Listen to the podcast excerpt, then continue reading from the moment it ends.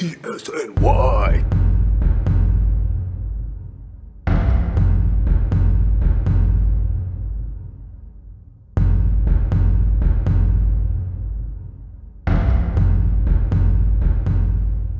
Super Bowl?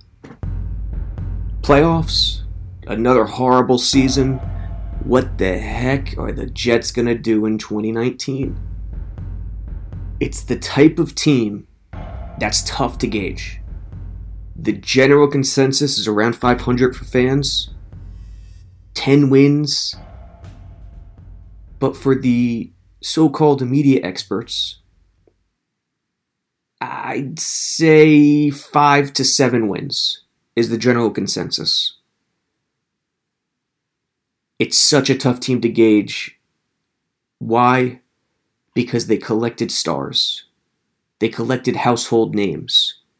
They have the young, burgeoning quarterback. They have the stud strong safety, a position that's so incredibly important in today's NFL to shut down those matchups, those running back, tight end matchups that the likes of Tom Brady thrive on. But they don't have the inner structure, the offensive line, the four-man conventional pass rush. And they also turned over the head coach, the coaching staff, and the front office. For all these reasons, it's really tough to gauge. And I saw this the other day from our guy, Paul Esden, of ESNY. He also runs the afternoon drive show for The Score in upstate New York. The Score 1260, is it? Twitter's down. Paul, if I got it wrong, let me know. But look for The Score in upstate New York. He's one of the top voices over there. Saw this on his Instagram page. The Stick to Football podcast. Connor Rogers, Miller, predicting what the Jets are going to do. Stick to football. What these guys had to say. And Matt Miller goes with a 6-10. He was gone last year. Yeah. Which, right. Folks, Mello. You can't get mad at. Right. Mello, who I'm not familiar with, to be honest. 4-12. Which, again, Connor Rogers, I don't know how you can get mad at. And then Connor Rogers, 8-8. I don't know how anybody can get mad at any of those predictions. Esden's doing a little thing here, which is funny. He's a diehard Jets fan. It's tough. It's tough to not the superstar power, the party, the whole hoopla makes it tough to think the Jets aren't going to improve considerably this year. But the depth chart suggests otherwise. Robbie Anderson, Anunwa, Crowder, Bell, Montgomery, Maguire, Herndon. It's a solid weaponry. When you compare it to other teams, it's solid. Sam Darnold. What else can you ask for? That is all you can ask for when you take over a team and you're looking to create something special. A young kid who has that it factor. Can't crown him yet, no chance. But from what we've seen during his rookie season, he has those intangibles that cannot be measured at the combine and that you never know if it's going to produce at the next level. He's got that. That's huge. Defensively, Quinnen Williams, Leonard Williams, Henry Anderson coming off a breakout year, C.J. Mosley, Avery Williamson, Jamal Adams, Marcus May, even Jermaine Johnson is a name. The names, the household names, the stars, that's what's driving the conversation right now. Unfortunately, this is not the NBA. This is not a superstar league. This is a value league in which teams need to get it from under-the-radar guys across 53 roster spots. Do the Jets have that? I don't think so. I love the Douglas hire. Gase, we'll see. Greg Williams, we'll see. Which, by the way, I don't think he's going to stick with the 3-4. I keep saying this for months. People think because they announced it that it's set in stone. It'll be 3-4 on paper, but folks, you'll see. The most common package they'll run will be the 4-2. Will be just a four-man front, out of the nickel, out of the sub. It'll pretty much be a 4-3. It'll pretty much resemble a four-man front. But the thing about the NFL is talent is so evenly spread across the league that it generally doesn't come down to talent. It comes down to talent in the right spots, front office finding value under the salary cap, and the coaching staff. Owner too, but let's throw away the owner right now. We can't adjust that. If the front office is getting it done, it doesn't matter who the owner is. You look at the Jets. You look at the NFL. What are the most important spots to have that talent? Quarterback, obviously. Jets have it. I believe strong safety has crept into that most important position fold in the NFL. They have that with Jamal. Pass rusher, they do not. They do not have an edge pass rusher, which is critical. Everyone's talking about interior pressure. Look at the top sack getters from last year. It's all interior guys. Yeah, but those interior guys had support on the edge. Without that support on the edge, they're not getting those sacks. It's about balance first. Offensive line. They don't have it. Kelechi Osemele will not get it, will not round out the group alone. And until proven otherwise, this offensive line is among the league's worst. According to Football Outsiders a year ago, they were dead last in adjusted line yards per scrimmage, ranked 32nd. Better in the pass than the run.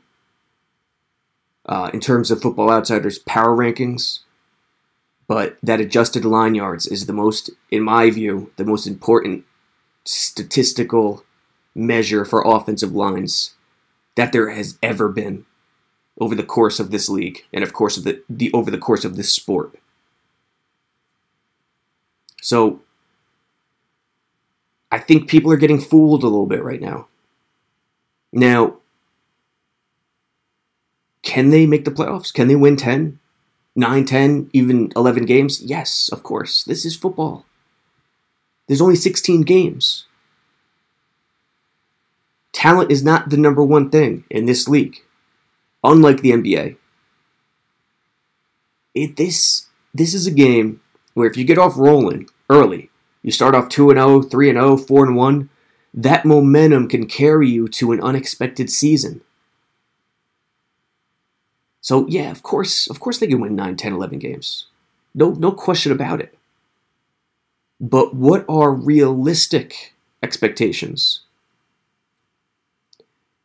Gauging this roster, this depth chart, where they are, I know Douglas wants to improve that offensive line immediately. It is so dire right now. Based on where they are, 6 wins is my realistic expectation. Darnold is not complete without that offensive line. Anunwa, Anderson, Bell, that's all great. It's all great. And when comparing the talent and the household names to other teams, the Jets are right there, if not better. But you need the infrastructure. The most important positions, quarterback, strong safety, edge rusher, offensive line, half of those positions are missing or in dire straits for the Jets and have been for a long time, O-line and edge rusher. What needs to happen for them to get to 10 wins? Kelechi Osemele needs to return to all-pro form. If he does that, and Kelvin Beachum, who will be 30 by the time camp opens, if I'm not mistaken, and Brandon Shell steps up, and Jonathan Harrison becomes a pro, and this unit could climb into the upper half of the league, 10 wins is on the plate. There's no question about it. But that's the critical part. That offensive line somehow coming together, experiencing zero injuries. Chuma Edoga, okay, maybe if Chuma Edoga is a player, they could experience an injury on the outside and be okay. Along the interior, Tom Compton, I'll give this for McCagnon, although he only drafted 3 offensive linemen and 34 total picks, 2 fifth-rounders and a third-rounder, a football sin. He did add depth. Tom Compton is a tremendous 6th offensive lineman, 4th interior offensive lineman on a depth chart. Chuma Edoga, we'll see. We got to see. The offensive line's best attribute right now, the best hidden attribute, is Trevin Wesco. The man can block. And based out of Gase's offense with no fullback, a lot of zone splits, Wesco as that number 2 tight end, that 6th offensive lineman, will be huge. Le'Veon Bell, the question of whether or not he could lift the offensive line remains a huge question. If you look at his yards per carry, it's dropped significantly in his career. 27 is old for a running back. Yes, it is. I keep hearing 27 is not old for a running back. Oh, it's old. It's old. Look at the top rushers from a year ago. All were 25 and under. Look at it year after year. Rarely does a guy at this age get it done. Curtis Martin did. It was in another world. That was in another world with a great offensive line. Mawai, Fabini. Le'Veon uses his offensive linemen more patiently and methodically than any running back I've ever seen. He sets up second-level defenders in such a way that it blows your mind. So how Le'Veon lifts their play, I don't know how that comes to fruition yet. It'll take a good month for Le'Veon and the O-line to get on the same page. In the passing game, Le'Veon's ready to go. There's nothing that needs to be worked out. The rushing game, yes. And Gase, because Le'Veon's style is so methodical, Gase will have to adjust his game plan to a lot more counters, a lot more draws, a lot more misdirections, the plays that allow for more patience. Defensively, Jamal Adams. Man, I am looking forward to the day. This guy is playing. He's already the best safety in the league. But I am looking forward to the day this guy is not handicapped anymore. Meaning, the moment he plays behind a legitimate 4-man pass rush is the moment he takes over the world. He's doing this. He made 2nd-team All-Pro last year without a legit pass rush. Now, the Jets improved in terms of overall sacks from a year ago. But still, that consistent pass rush was not there. And the most important factors of a football team start up front, because everything trickles down after that. The wide receiver doesn't impact the offensive line. The offensive line impacts the wide receiver. People could say, oh, the Jets will cover. They'll cover in the secondary, which will help the defensive the pass rush. To a point, to a very limited point, the impact is nowhere near the other way around. So realistic expectations, 6 wins. Until I see the offensive line come together in some form, 6-7 wins. Looking at Darnold to take that next step, even though he's going to be under duress. but it is not out of the realm of possibility they could win 9 or even 10. But a lot has to break right. A lot. And when looking at the most critical positions in the NFL, you'll come to realize this.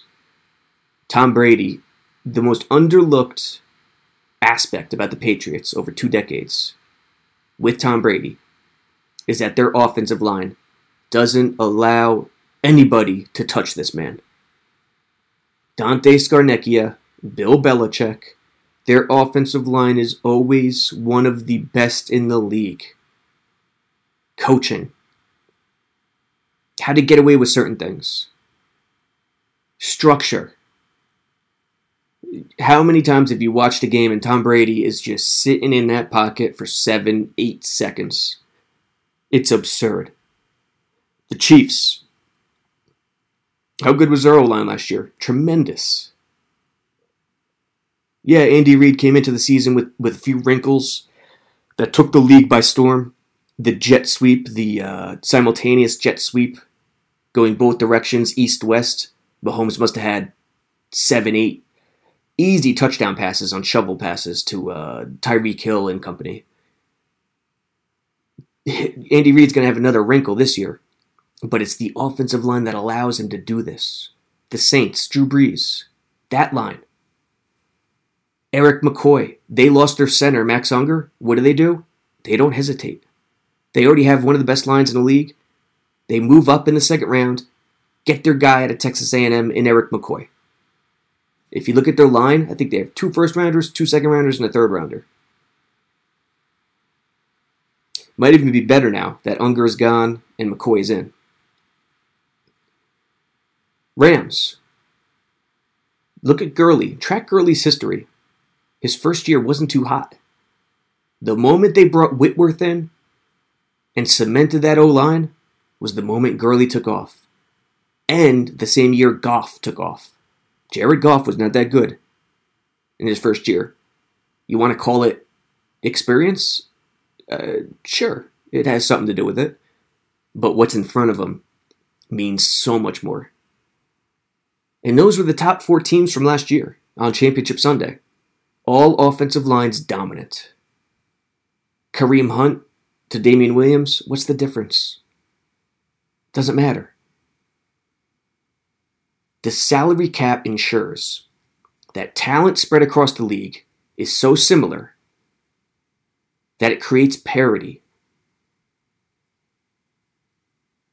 But you have to realize this, that the talent is so similar that the areas that win games are quarterback, offensive line, a conventional pass rush, because you can't blitz in today's game. It's too quick. 3-step drop rules. You can't do it. Rex Ryan, that's why Rex Ryan experienced success early, 2009, and it just kept on dropping off after 2010. He leaned on Revis. Revis was an all-timer. You could, of course, don't take it to the extreme. Of course, blitzing is still part of the game, but it doesn't work like it used to. You need that conventional rush to get it done. Quarterback, O-line, conventional rush, strong safety. Cover corner is still big too, which the Jets lack. Coaching staff and front office. Those, when you look around the league and you look at the good teams, that's what gets it done. And the Jets have the quarterback. They have the strong safety. They don't have the offensive line. They don't have the trenches. They don't have the rush. Until that's proved otherwise, nobody can get mad at a 4-win, 5-win, 6-win projection. It's just that simple.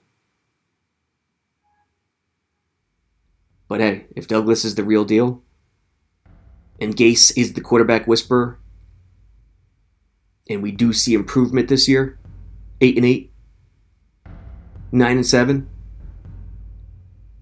the Jets are this close away, just one draft, one offseason away, from true championship contention. In 2020, it is legitimate. They can win the Super Bowl in 2020. if all goes right in 2019.